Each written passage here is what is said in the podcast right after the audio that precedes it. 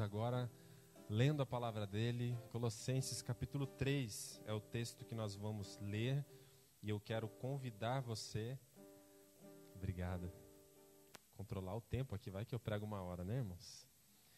A palavra de Deus em Colossenses capítulo 3, a partir do versículo 18. Obrigado, Silvia. Versículo 17, melhor dizendo.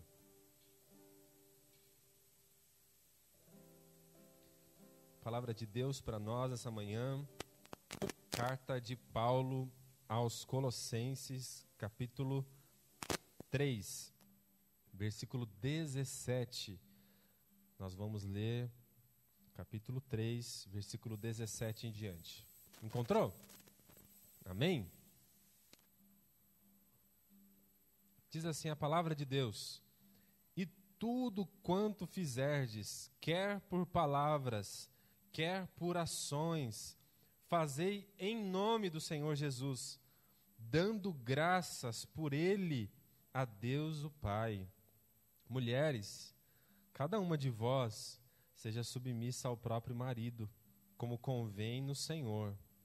Maridos, cada um de vós ame a sua mulher e não a trate com aspereza ou com amargor. Filhos, obedecei em tudo aos vossos pais, porque isso é agradável ao Senhor. E pais, não irriteis os vossos filhos, para que eles não fiquem desanimados. Até aqui, quero te convidar para orar, pedindo que Deus fale conosco pela Sua palavra. Feche seus olhos. Pai, no nome de Jesus, nossa, nosso coração, nossa mente está voltado agora para a tua palavra. Queremos ouvi-la, queremos entendê-la, queremos guardá-la em nosso coração e aplicá-la às nossas vidas. Pedimos que teu espírito fale pela tua palavra ao nosso coração, às nossas vidas, às nossas mentes. No nome de Jesus, pedimos assim: né? nos fale pela sua sagrada escritura e que o nosso coração possa acolhê-la nessa manhã, no nome de Jesus. Amém e amém. Pode tomar o seu assento, deixar a sua Bíblia aberta nesse texto. Nós estamos iniciando mais uma série de mensagens bíblicas e agora nós vamos falar sobre lar, docilar. Então a ideia é olharmos para a palavra de Deus e entendermos o que a palavra de Deus nos ensina sobre família, sobre a nossa casa, sobre o nosso lar. E é importante nós pensarmos sobre isso, porque é tão desafiador é, cultivarmos uma família, um lar, a nossa casa, em uma cultura, em uma sociedade em que cada vez mais a família é fragmentada, dilacerada, atacada por valores culturais, por valores sociais que são contrários à família. Então, mais do que nunca nós precisamos voltar o nosso coração, a nossa mente para a palavra e entendermos o que a palavra nos ensina sobre o lar, sobre a casa, sobre a família daquele que segue ao Senhor Jesus Cristo. Então, esse mês nós vamos falar sobre lar docilar, o que a Bíblia ensina sobre a família, o que a Bíblia ensina sobre a nossa casa enquanto cristãos. Nessa primeira mensagem, nós vamos falar como Deus planejou, como Deus idealizou a família, o lar e a casa do cristão para que fosse um lugar de doçura, um lugar de doçura, um lugar, um lugar aprazível, um lugar que fosse um refúgio, um lugar que proporcionasse alegria, segurança, satisfação, prazer à vida de todos os membros, aos filhos, aos pais, aos esposos, às esposas e assim por diante. Então, como Deus idealizou o lar como um lugar que proporcionasse prazer e alegria. Você sente alegria no seu lar? Você sente prazer na sua família? A sua casa traz satisfação. Sua casa é aquele lugar de refúgio, sabe? Tudo está desabando lá fora no trabalho e você pensa, quero chegar logo em casa. A minha casa é aquele lugar em que eu encontro satisfação, prazer, alegria. Deus idealizou o lar, a família, para que fosse esse lugar. essa semana, conversando até com a Lília, né, tinha um, rapaz prestando serviços em, em casa. E eu, assim, triste ouvir isso, né? E ele falava, ele repetiu isso várias vezes. Falou: olha, pior momento do meu dia é quando eu estou terminando aqui meu serviço e eu sei que eu vou ter que voltar para casa. Ele estava dizendo que o lar dele é horrível. Ele não queria voltar para casa. E aí a gente, nossa, mas e ele falando assim abertamente, né? É, e que coisa triste, né? Você pensar que o pior lugar é a sua casa, o pior lugar é a sua família, a sua, é o seu lar. Infelizmente, essa é a realidade em muitos casos. Mas não foi isso que Deus planejou para a gente. É isso que nós vamos ver aqui. Deus planejou o lar, a casa, a família, para que fosse um lugar em que houvesse amor, encorajamento, para que houvesse apoio, direção, respeito, carinho, afeto. Então, é assim que Deus idealizou o lar, a nossa casa. E o que esse texto aqui de Colossenses nos ensina é que existem algumas condições que nós precisamos atender para que o lar seja esse lugar, que é um refúgio, um lugar de prazer, um lugar de, satisfa de satisfação, um lugar de delícias, né? um lugar doce, para que o nosso lar seja esse lar docilar. Né? Tem algumas condições aí, basicamente duas. A primeira delas é a seguinte: Colossenses nos ensina que o nosso lar é esse lugar de delícias, esse lugar prazeroso, quando os membros da família assumem os seus respectivos papéis. Então, vou repetir: o nosso lar é esse lugar prazeroso quando a gente entende que os membros que compõem a família, eles, eles devem assumir os, os seus respectivos papéis, porque Deus, quando idealizou a família, ele idealizou a família de um modo em que cada membro assumisse um papel, uma função, por assim dizer. E basicamente o que Paulo faz aqui em Colossenses é trazer quais são essas funções e papéis respectivos para cada membro da família, para o esposo, para a esposa, para o filho, a filha e para os pais.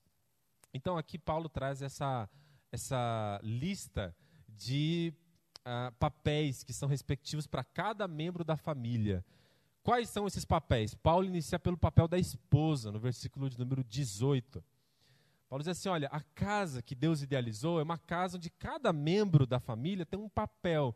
E aí ele começa com o papel das esposas, no versículo 18, que é muito mal entendido. Se a gente não entender esse texto à luz da palavra de Deus, esse texto ele é usado de maneira completamente descontextualizada. E aí as pessoas acabam entendendo de maneira equivocada o versículo 18 do capítulo 3 aqui da carta de Paulo aos Colossenses. Principalmente as pessoas da cultura e da sociedade que acabam lendo esse texto, é, colocando muito um, um, peso da nossa cultura. A nossa cultura é marcada pela liberação sexual, pelo feminismo, pela luta contra o patriarcado, pelo machismo. E aí as pessoas trazem esse peso cultural e leem esse texto à luz da nossa cultura. Quando na verdade esse texto foi escrito em uma cultura bem diferente da nossa. Então a gente precisa entender aqui direito isso. Então vamos lá. Paulo começa a falar sobre os papéis respectivos para cada membro da família. Ele começa com o papel da esposa. O que ele diz no versículo 18? Qual é o verbo que ele usa no versículo 18? Mulheres, se referindo aqui a esposas, né? Cada uma de vós seja submissa ao próprio marido ou esposo, como convém no Senhor. A palavra submissa ou sujeita também pode ser. Essa palavra aqui traduzida é a palavra grega hipotasso. Essa palavra significa estar sob a liderança de outro. A palavra submissa ou sujeita significa estar sob a liderança de outro. É isso que significa. Por exemplo, essa palavra aqui, que foi utilizada para se referir ao papel da mulher, é a palavra usada em Filipenses capítulo 2 para se referir a Jesus. Diz que Jesus, sendo Deus, ele se fez homem e se sujeitou, ou seja, se colocou sob a liderança do Pai, sendo enviado à terra para morrer em nosso lugar. Então, a mesma palavra aqui, que é utilizada para se referir à esposa, que ela deve se sujeitar ou se submeter, ou, se você quiser, então, se colocar sob a liderança do esposo, é a mesma palavra que foi utilizada para Jesus, dizendo que ele se colocou sob a liderança do Pai e veio a esse mundo e morreu por nós. Então, desde já, essa palavra submissão e sujeição, ela, ela tem que ser lida não colocando o que a gente entende dessa palavra na nossa cultura. Porque na nossa cultura, a palavra submissão e sujeição tem o sinônimo de ser capacho de alguém, ou estar submetida a uma condição é, de subjugada, de humilhada. E essa não é a ideia. A palavra sujeição, submissão no Novo Testamento significa estar sob a liderança de alguém. Ou seja, se você pensar aqui, duas imagens nos ajudam. Primeiro, a imagem da Trindade: Deus Pai, Filho e Espírito Santo. Jesus, sendo Deus, ele se sujeitou à liderança do Pai. Jesus não é menos Deus do que Deus o Pai. Ele é igual em divindade. Pai, Filho e Espírito Santo têm a mesma natureza divina. Então, o filho, ele não é inferior ao pai, ele é igual ao pai. Só que ele assumiu uma função de cooperar com o plano do pai. O pai é o líder na trindade, por assim dizer. A gente diz que o Pai, o Filho e o Espírito Santo são iguais em natureza, mas eles têm funções diferentes. Por exemplo, o Pai, ele pensou no plano da redenção. Ele elaborou o plano da redenção, diz o Novo Testamento. O Filho, Jesus, ele cumpriu o plano da redenção. É ele que veio e ele se submeteu a esse plano, à liderança do Pai, e morreu na cruz. E o Espírito Santo, ele vem e aplica o plano da redenção na vida das pessoas. Então, Pai, Filho e Espírito Santo são iguais em sua natureza divina, mas, o, mas cada um tem uma função. O Pai planeja o plano da, da redenção, o Filho executa o plano da redenção, e o Espírito Santo aplica o plano da redenção na sua vida. O Espírito não é diferente do Pai em sua natureza. O Filho não é diferente do Pai e do Espírito em sua natureza. Mas eles são diferentes em funções. Paulo traz essa ideia aqui para o papel da esposa e do esposo. Diz: na família, Deus deu a liderança da família, a função de liderança para o esposo. E deu à esposa o papel de cooperar, de apoiar essa liderança. E essa palavra submissão e sujeição significa basicamente isso: apoiar ou cooperar com a liderança do esposo. Como Jesus, que sendo Deus, também se submeteu ao plano do Pai. Então, a palavra não tem nenhum tom de demérito, não tem nenhum tom depreciativo. A imagem aqui é a imagem da Trindade. Pai, Filho e Espírito Santo são iguais em natureza, mas são diferentes em suas funções. Na família, pai, a filho, esposo, esposa são iguais em valor e em dignidade. Deus ama a todos e são iguais em valor e dignidade, mas eles têm funções diferentes. Deus deu um papel, uma função para o esposo e deu um papel, uma função para a esposa. Então a primeira imagem aqui é da Trindade, a segunda é da criação. Quando Deus cria, ele cria primeiro Adão, estabelece Adão como líder da, da criação. E aí ele cria sua esposa como auxiliar, como aquela para estar ao lado dele. Se o Adão é líder, a esposa é colíder, por assim dizer. Diz que fez Eva e agora vocês são não somente dois, mas uma só carne. A ideia de complementaridade. Então, aqui nós temos não uma ideia de que existe uma hierarquia. Na nossa ideia, por exemplo, de liderança, a gente sempre pensa em liderança de modo hierárquico. O líder é aquele que está acima do outro. No Novo Testamento, a, a, a ideia de líder não é a ideia de hierarquia. O líder não é aquele que está acima de outro. O líder é aquele que tem uma função diferente do outro. Então, é igualitária a relação. É igualitária aqui, olha. É igualitária, somos iguais, mas nós temos uma função diferente. Então, a função do esposo, diz o Antigo e o Novo Testamento, Deus deu a liderança da família para o esposo. A palavra submissão aqui, Paulo está dizendo então, esposas, cooperem e apoiem a liderança do esposo na família. Então Deus deu a liderança para o esposo, e aí no versículo 18, o apóstolo Paulo diz que a esposa vai colaborar, apoiar nessa liderança. Como é esse apoio e essa cooperação com a liderança do esposo? Quatro características aqui o texto nos ensina. A primeira, ela é voluntária. Essa submissão para a liderança do esposo é uma submissão voluntária. Porque perceba que Paulo não diz ao esposo: exijam a cooperação da esposa. Não, ele escreve para a esposa: mulheres, submetam-se à liderança do, do esposo, do marido. Por que voluntária? Porque ele se dirige a elas. Está dizendo assim: vocês precisam decidir fazer isso, cooperar com a liderança do esposo. É uma decisão de vocês, é voluntária. Ele não está dizendo que isso deve ser exigido por qualquer esposa ou por qualquer igreja. Não, é uma decisão voluntária. Eu estou dizendo para vocês, cooperem com a liderança. Como o próprio Cristo também ah, se submeteu à liderança do Pai. Eles são iguais em natureza, mas o filho assumiu uma função diferente do pai.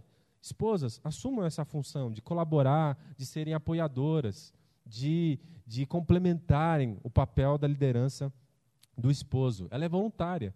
Em segundo lugar, ela também é limitada, porque o versículo 18 diz: façam isso, final do trecho, né? Como convém ao Senhor, ou como convém no Senhor. Ou seja, submetam-se à liderança do esposo, mas de um modo que esteja de acordo com a vontade de, de Deus, de acordo com a vontade do Senhor.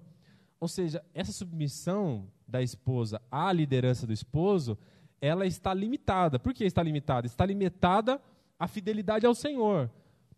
Se tiver alguma situação em que a esposa precise, para cooperar com o esposo e com o marido, de alguma maneira contrariar a vontade do Senhor, então todo cristão deve, em última instância, a sua fidelidade a, a Deus e ao Senhor, a nenhum outro ser humano. Então, se para cooperar com, com a liderança do esposo, a esposa tem que fazer alguma coisa que não é do agrado do Senhor, submeter alguma situação é, humilhante, abusiva, submeter, por exemplo, a, acontecia muito isso no passado, talvez ainda aconteça em alguns lares, né? em que o marido não é cristão e aí quase que a esposa se vê numa situação em abdicar da sua fé. Então Paulo está dizendo: não, não faça isso, porque submeter a liderança do esposo não significa desagradar o Senhor. Então você faz o que faz, você coopera com a liderança do esposo dentro de um limite. Qual o limite? Daquilo que agrada ao Senhor. Então, lares em que existe uma figura masculina abusiva e que as mulheres sofrem debaixo de uma violência, seja verbal ou física, o Novo Testamento nunca apoiou nada disso. Isso não, não é do agrado do Senhor. Você não pode submeter a isso. Isso não agrada ao Senhor. Então, a submissão à liderança do esposo, ela é limitada. Não é, não é dessa forma que o Novo Testamento ensina, ela é limitada. É enquanto isso agrada ao Senhor, diz o apóstolo Paulo. Isso está condicionado, em terceiro lugar, com uma outra questão a, que é, é explícita aqui no texto. Essa submissão à liderança do esposo, ela é voluntária, é a esposa que ela decide ser cooperativa com a liderança do esposo, ela é limitada, ela está de acordo com a vontade do Senhor, ela não vai fazer nada que esteja em desacordo com a vontade do Senhor, e ela é condicionada, limitada e condicionada. Condicionada a quê? Paulo diz: submetam-se à liderança do esposo. Mas como é a liderança do esposo? Diz o versículo 19. Ah, versículo 19: Maridos, cada um de vós ame a sua mulher e não a trate com aspereza. Ou seja, a liderança do esposo tem que ser dessa forma. Porque a submissão da esposa à liderança do esposo está condicionada ao esposo ser dessa forma aqui. Se ele é amoroso e se não a trata com aspereza. A partir do momento que ele não é dessa forma, ele não pode ser o líder dessa família, entende? E a liderança dele não tem nenhum tipo de validade para a esposa, entende? A esposa está condicionada ao seu papel, ao papel dele. Então, assim, é como se Paulo estivesse dizendo assim: vocês, esposas, sejam cooperativas com a liderança do esposo. O esposo é, é o líder da família. Mas como é a liderança desse esposo? Se ele é amoroso, se ele é dessa forma. Senão, você não não tem como você cooperar com a liderança de um marido que é o oposto de um marido amoroso e que não trata com aspereza, entende? Um marido é, violento, rude, déspota. Paulo diz: não, não é nada disso. Perceba que quando as pessoas leem esse texto, elas leem com uma carga cultural muito pesada da nossa cultura e da nossa sociedade. Paulo diz não é nada disso. Deus estabeleceu funções diferentes, mas as relações são igualitárias, nós somos iguais. Mas Deus conferiu a liderança da família para o esposo, uma liderança espiritual, entende? O, o esposo e depois o pai, ele tem essa figura espiritual de liderança da família, sabe? A liderança espiritual no sentido de conduzir a família no caminho do Senhor. É essa a ideia aqui. Tem nada a ver com figuras é, de homens déspotas, mandões, machistas, não tem nada disso. Tem apenas o aspecto de uma função de liderança na família, simplesmente. E Paulo diz: as esposas cooperam e apoiam essa liderança. Agora, quarto lugar, como é essa submissão a essa liderança? Em quarto lugar, ela é aplicável em cada cultura.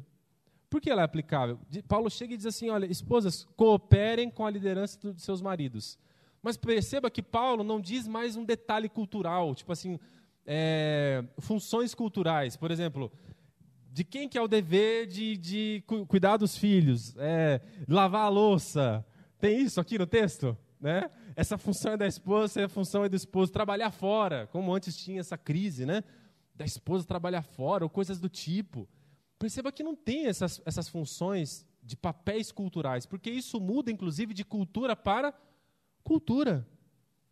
Então, o texto não estabelece esses papéis culturais especificamente. O texto estabelece uma função de um princípio bíblico de liderança, que pode ser aplicado em toda a cultura.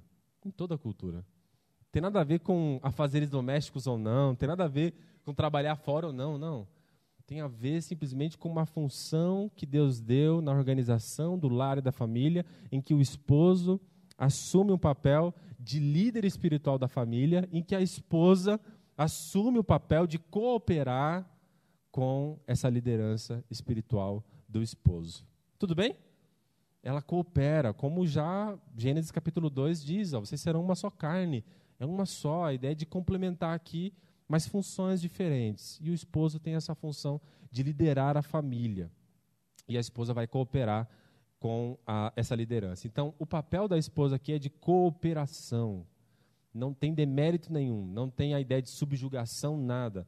Porque o próprio Cristo também, diz o texto em Filipenses 2, assumiu esse papel.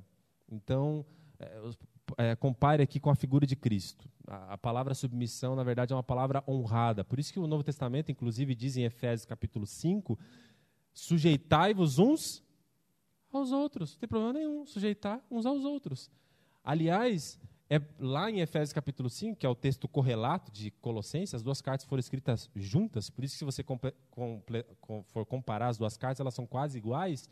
Lá Paulo diz: sujeitar-vos uns aos outros. Todo cristão tem que se sujeitar um ao outro, colocar-se sobre o outro, sobre o interesse do outro. Não tem demérito nenhum. Então a gente precisa despir essa palavra aqui de, de interpretações equivocadas. Não tem, não tem nada de usar esse texto para favorecer, de alguma forma, figuras machistas. Mas também esse texto não pode ser entendido à luz do feminismo. Deus deu um papel para a esposa em que ela coopera com a liderança do esposo. E como é a liderança do esposo? É o papel do esposo agora, versículo 18, 19. Duas marcas. O papel do esposo no versículo 19. Cada um de vós ame a sua mulher. Primeira característica, a liderança do esposo ela é amorosa. A palavra aqui é a palavra agapau em grego, que é daquela palavrinha bem conhecida, ágape, que é a palavra grega para se referir ao amor sacrificial de Deus. Sempre quando se refere ao amor de Deus no Novo Testamento, você acho que já ouviu falar, tem pelo menos quatro termos em grego, né? Você tem o amor eros, o amor filéu, que é o amor do amigo, mas você também tem o amor ágape, que é o amor sacrificial de Deus. É um amor em que Deus envia seu filho para morrer por nós. Esse amor sacrificial é um amor que coloca os interesses dos outros em primeiro lugar. E Paulo diz assim: se por um lado a esposa precisa cooperar com a liderança do, do marido, o esposo precisa liderar a família com amor, ele precisa amar a sua esposa. E aqui ele está falando do amor ágape, é um amor sacrificial, é um amor que coloca os interesses da esposa e da família em primeiro lugar, antes do dele. Ou seja, se você prestar atenção, isso também é um tipo de sujeição. Porque quando você abre mão para ter o interesse do outro em primeiro lugar, o que você está fazendo? Se sujeitando ao interesse do outro. Então Paulo diz: se por um lado a esposa submete a liderança do marido, por outro, o esposo, quando vai liderar a sua casa, a sua família, ele está pensando não em si próprio, mas ele está pensando primeiramente no interesse da sua esposa e depois no interesse da sua família. Ele não está pensando em si mesmo. É um amor que se devota, é um amor sacrificial. Então, o Novo Testamento jamais apoia a figura masculina como sendo uma figura machista, déspota, uma figura abusiva, uma figura ríspida. Não tem nada disso no Novo Testamento. Na época de Paulo, inclusive, isso era muito comum. Ah, Paulo chega e diz para esses chefes de família né, da, da cultura greco-romana e diz: vocês precisam ser amorosos, vocês precisam se sacrificar pela sua esposa, pela sua família, pensar nos interesses dela e da sua família antes dos seus. É amor. E aqui vem aquela questão que eu falei da condição. Então, somente um esposo assim amoroso pode liderar a família. É assim que ele deve ser. Mas esse amor, ou essa liderança dele, não é somente amorosa, mas é também uma, uma liderança que promove a paz. Ou, se você quiser, promove um ambiente harmonioso.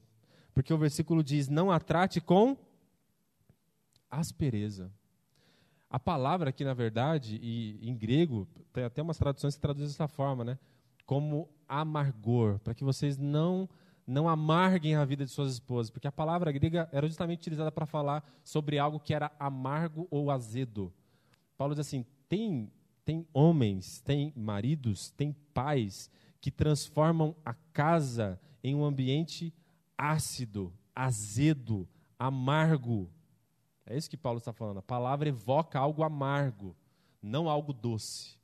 Sabe aquela sensação de ah, lar, doce lar? Paulo está dizendo, tem muitas casas que não são, que não são assim, por causa da figura masculina, por causa do pai, por causa da, do, do esposo. Eles transformam o lar em um lugar amargo, azedo. Paulo diz: vocês não devem ser assim. Deus idealizou o lar para que o lar fosse um lugar doce. E a figura do esposo e do pai, ou do homem nessa, nessa, nessa casa e nesse lar, ele promove um ambiente aprazível, doce, um ambiente harmonioso. Ele não trata com aspereza, ele não é rude, ele não é, é tirânico, entende? Então a gente precisa analisar o que a palavra de Deus. Quando a gente começa a ver esse retrato da família, você começa a perceber que o que Deus idealizou foi cooperação da figura feminina, da esposa, amor sacrificial da figura masculina, do esposo ou do pai, e também esse, essa atividade ou ação dele que promova alegria, paz na família, a, a harmonia, que traga doce para a família, né? e não torne um ambiente azedo, amargo. Então, Deus idealizou a família para que fosse assim papel da esposa, papel do esposo como líder espiritual da família, e aí vem o papel do filho, versículo de número 20, não tem?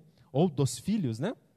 Filhos, obedecei em tudo aos vossos pais, porque isso é agradável ao Senhor. Qual, qual é o papel dos filhos aqui? O papel é a obediência. O papel é a obediência. E essa obediência tem duas características. A primeira característica é que essa obediência é voluntária também. Não é interessante? Que Paulo ele não escreve para os pais: pais, exijam que seus filhos obedeçam. É isso que está o texto? Não, Paulo se dirige cara a cara com os filhos. Filhos, obedeçam aos, aos vossos pais. Ou seja, o que Paulo está fazendo é um apelo para os filhos, porque essa obediência é voluntária. É um apelo para os filhos. Ele está dizendo assim: pais, exijam a obediência. Não, ele está dizendo para os filhos: obedeçam aos vossos pais. É uma obediência que é voluntária. Isso dá a entender porque as cartas eram lidas e estava todo mundo na igreja, estavam as crianças, estavam os adolescentes, os jovens. E aí, na hora de ler a carta, aí opa, tem agora uma parte aqui que é só para as crianças, só para os filhos, só para os adolescentes, só para os jovens. Obedeçam aos vossos pais. Na carta paralela, que é Efésios, capítulo 5, Paulo, inclusive, cita no Antigo Testamento. Ele diz: como o Antigo Testamento, ou o Êxodo, capítulo 20, diz: honre seu pai e a sua mãe, para que seus dias se prolonguem sobre a terra. Isso é agradável ao Senhor. Obedeçam os vossos pais. Então, essa obediência é voluntária, é uma decisão de obedecer aos pais. É uma decisão. Mas não é só voluntária. A segunda característica dessa obediência é que ela é cristocêntrica. Porque o texto diz: por que, que você vai obedecer aos seus pais? Porque isso é agradável ao Senhor. Isso traz alegria ao coração do Senhor. Isso agrada ao coração do Senhor. Primeiro, Paulo apela, porque tem que ser voluntário, e aí ele dá a razão. Por que, que vocês voluntariamente obedecerão aos seus pais? Porque isso agrada ao nosso Senhor Jesus Cristo. Façam isso por Jesus Cristo, por Jesus. Pensem em Jesus, que também obedeceu ao seu Pai. Né? Obedeçam aos vossos pais, porque isso agrada ao Senhor. Tem um motivo aqui que é, é cristocêntrico. A nossa obediência é baseada na nossa fé ao Senhor Jesus Cristo. E também isso significa dizer que quando a gente não obedece os nossos pais, isso vale para todo mundo que ainda é filho, no sentido de que ainda tem os seus pais para prestar honra e obediência. Né? Então, a todo aquele que é filho ou filha, que ainda pode prestar honra e obediência ao seu pai ou à sua mãe, a Bíblia tá, está nos ensinando: faça isso. Isso agrada ao Senhor. Pode dizer assim: ah, meu pai não é muito legal, não. Minha mãe não é tão gente boa assim. É, a, a, a, gente sabe de, de muitas famílias, inclusive, de repente os pais não são cristãos, né?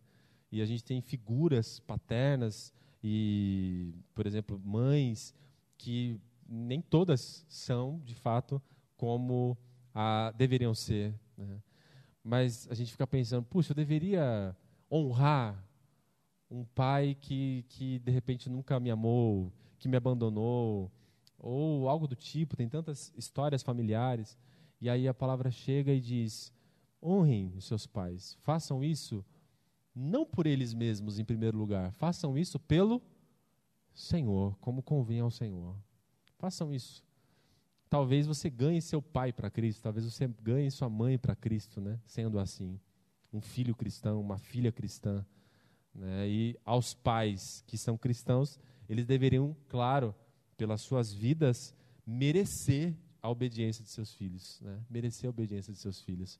Mas se não merecerem a obediência de seus filhos, o texto está dizendo que os filhos devem obedecer porque isso agra agrada ao coração do Senhor Jesus Cristo. Então tem um motivo aqui que é cristocêntrico.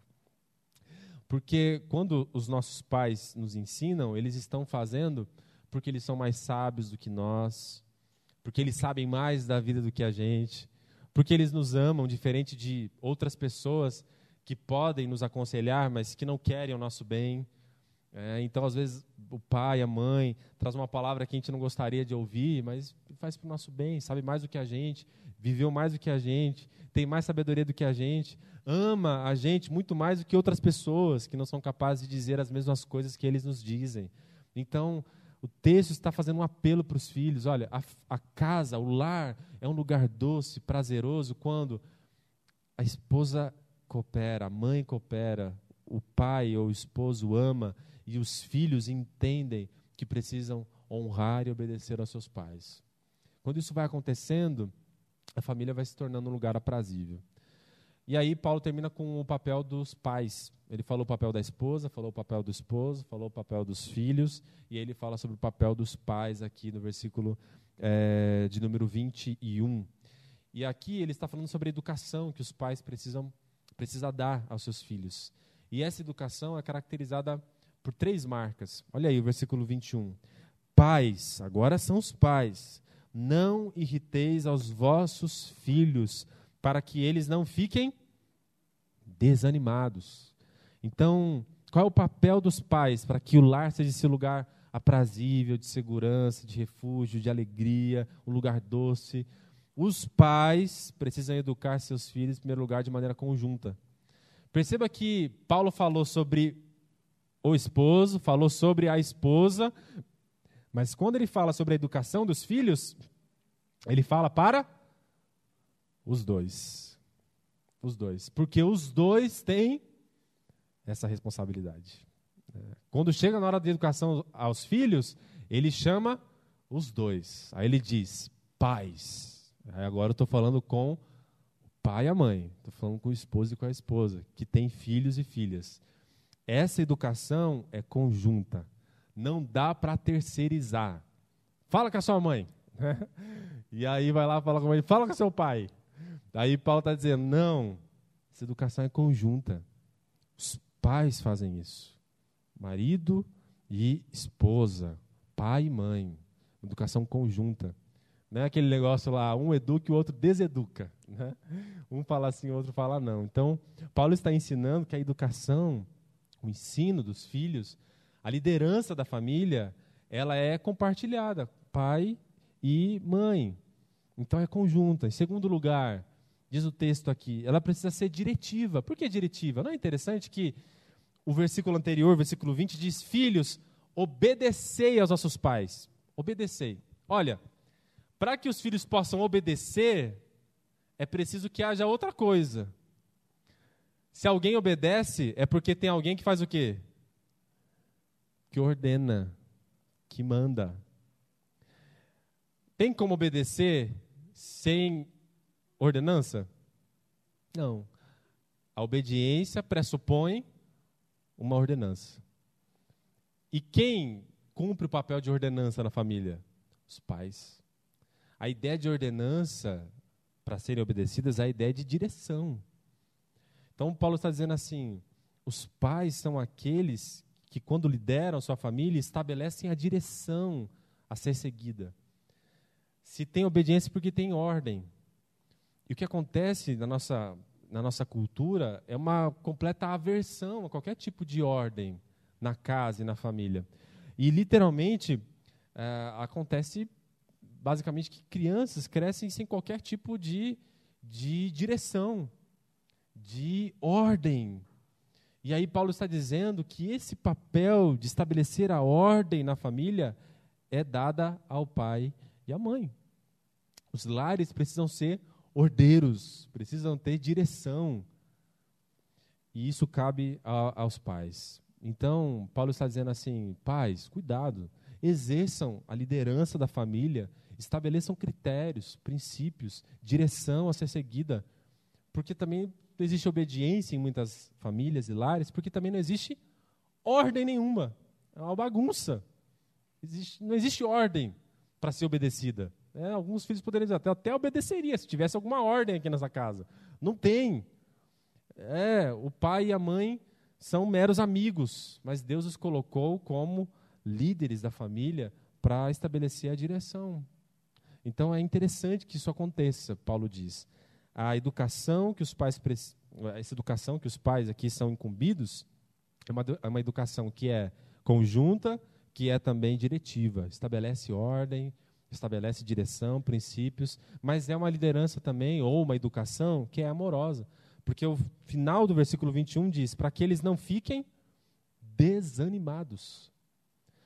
Quando que os filhos ficam desanimados? Quando a educação ou em casa os pais não cumprem os seus papéis com amor.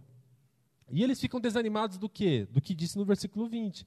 Paulo falou assim: Filhos, obedeçam vossos pais. Ao versículo 21 diz: Muitos filhos não obedecem aos pais e não obedecem ao Senhor porque eles estão desanimados. Por que eles estão desanimados? Eles estão desanimados ou desencorajados pelas figuras dos pais.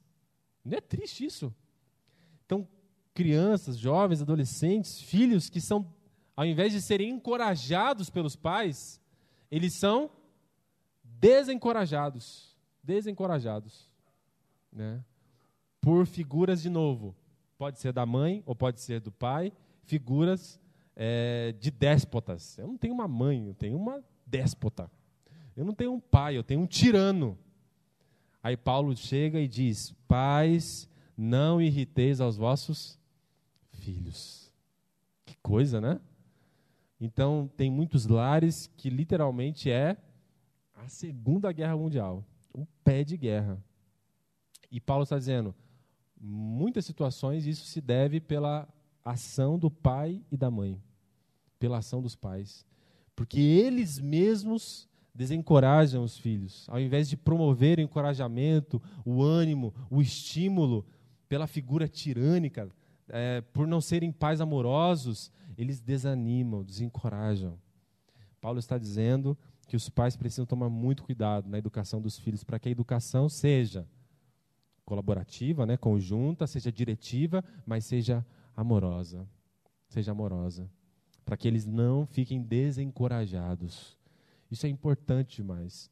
Se você prestar atenção, o que Paulo está ensinando é que a casa, o nosso lar, deve ser marcado por várias virtudes: o amor, a cooperação, a obediência, mas também a direção, o cuidado, o ensino, a educação. Quando isso se encaixa, aí o nosso lar é um doce lar. É um doce lar. E aqui a, a gente precisa analisar a nossa vida à luz desse texto. Como pai, como mãe, como esposo, como esposa, como filho, como filha. E entender como a gente tem vivido isso, ou contribuído para que o nosso lar e a nossa casa seja esse lugar aprazível, que Deus idealizou que fosse. E aí eu disse que existem duas condições para que o lar seja esse lugar. A primeira condição é essa: se cada membro da família assumir o seu respectivo papel, o nosso lar vai ser agradável, aprazível. Mas a segunda, a segunda condição que a gente precisa assumir é que não somente cada membro da família assuma o seu respectivo papel, mas em que cada membro da família reconheça o senhorio de Cristo na sua vida. O que eu queria chamar a sua atenção nesse texto é que sempre existe no texto aqui um apelo para o Senhor Jesus Cristo. Paulo fala sobre cada papel e apela para o Senhor Jesus. É assim que começa o versículo 17, não é o versículo 17? Começa assim: E tudo quanto vocês fizerdes, quer por palavra ou quer por ações, o que vocês fazem ou falam, fazei tudo em nome do Senhor Jesus. Fazei tudo em nome do Senhor Jesus. O que vocês fizerem, façam em nome do Senhor Jesus. Não é assim, antes de, qualquer, de fazer qualquer coisa, estou fazendo em nome do Senhor Jesus. Não é isso. Que a gente confundia isso, né? Inclusive as pessoas falavam, você começou o culto em nome do Senhor Jesus? Com base nesse texto, né? Não é, não é isso. Ah, o texto não é uma palavrinha mágica. Damos início a esse culto em nome do Senhor Jesus. Não, não é isso. Fazer em nome do Senhor Jesus Cristo é fazer em lugar do Senhor Jesus, representando o Senhor Jesus Cristo. Paulo está dizendo: tudo que vocês falarem ou fizerem, pensem no que Jesus faria e falaria, para que o modo como vocês falam e agem seja do modo que Jesus falaria e agiria. É fazer em nome de. E aí, é nesse tom que ele começa a falar sobre a família. E aí ele vai apelando para o Senhor Jesus sempre, olha. Quando ele fala da esposa, como que ele termina o versículo 18? Como convém no Senhor. Sempre o apelo para o Senhor Jesus. Quando fala sobre o esposo, amem a esposa. Como? Que amor é esse? Amor ágape, como o Senhor nos amou. Quando fala para os filhos, obedeçam. Como é que termina o versículo 20? Porque isso é agradável ao Senhor. Então, quando é que a nossa casa, a nossa família é um lugar doce, aprazível? Quando nós reconhecemos Jesus como nosso Senhor. E tudo que a gente faz, pensa ou age é de um modo que agrada ao nosso Senhor Jesus Cristo. Vocês acham que o nosso lar seria um lugar melhor se nós falássemos e fizéssemos tudo conforme o nosso Senhor quer? Sim ou não? Pense em Jesus. Pense em Jesus. Todo mundo queria ficar perto de Jesus. Todo mundo. Ah, diz o texto que, inclusive, os piores pecadores estavam perto de Jesus, amavam estar com Jesus. E aí chega Paulo e diz: na nossa família, nós devemos ser como Jesus. O esposo precisa pensar em como Jesus é e ser dessa forma. A esposa, os filhos, os pais Será que a gente tem feito isso? Será que o Senhor está na nossa casa? Será que adianta a gente colocar assim um adesivo né, na, na frente da casa, né, na porta, assim, olha, eu e minha casa serviremos ao Senhor. Né? Aí chega dentro das portas, né?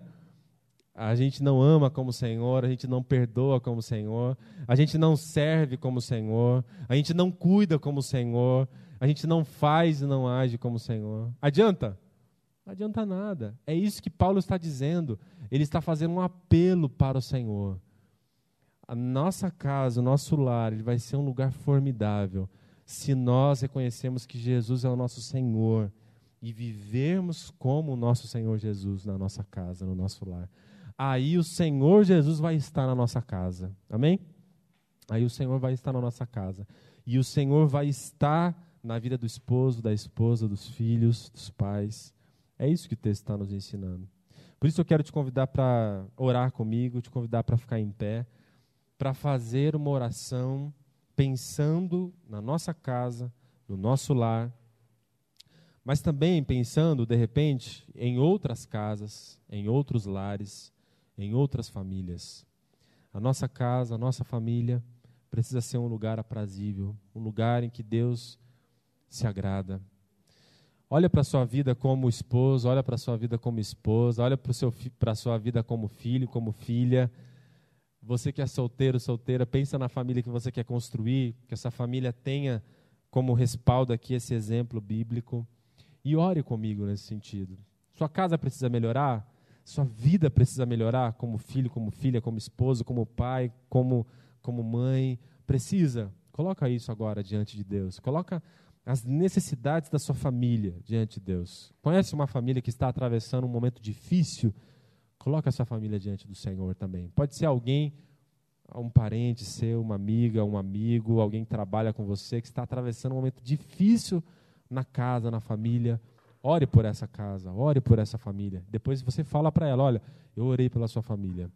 Vamos pedir a Deus para que a gente consiga viver esse ideal aqui que Ele nos traz em Sua palavra. Feche seus olhos. Meu Deus, meu Pai, no nome de Jesus, o Teu Filho, nós somos imperfeitos. Ninguém aqui consegue corresponder plenamente aos ideais que o Senhor estabelece em Sua palavra mas eles são ideais que precisam ser perseguidos por cada um de nós.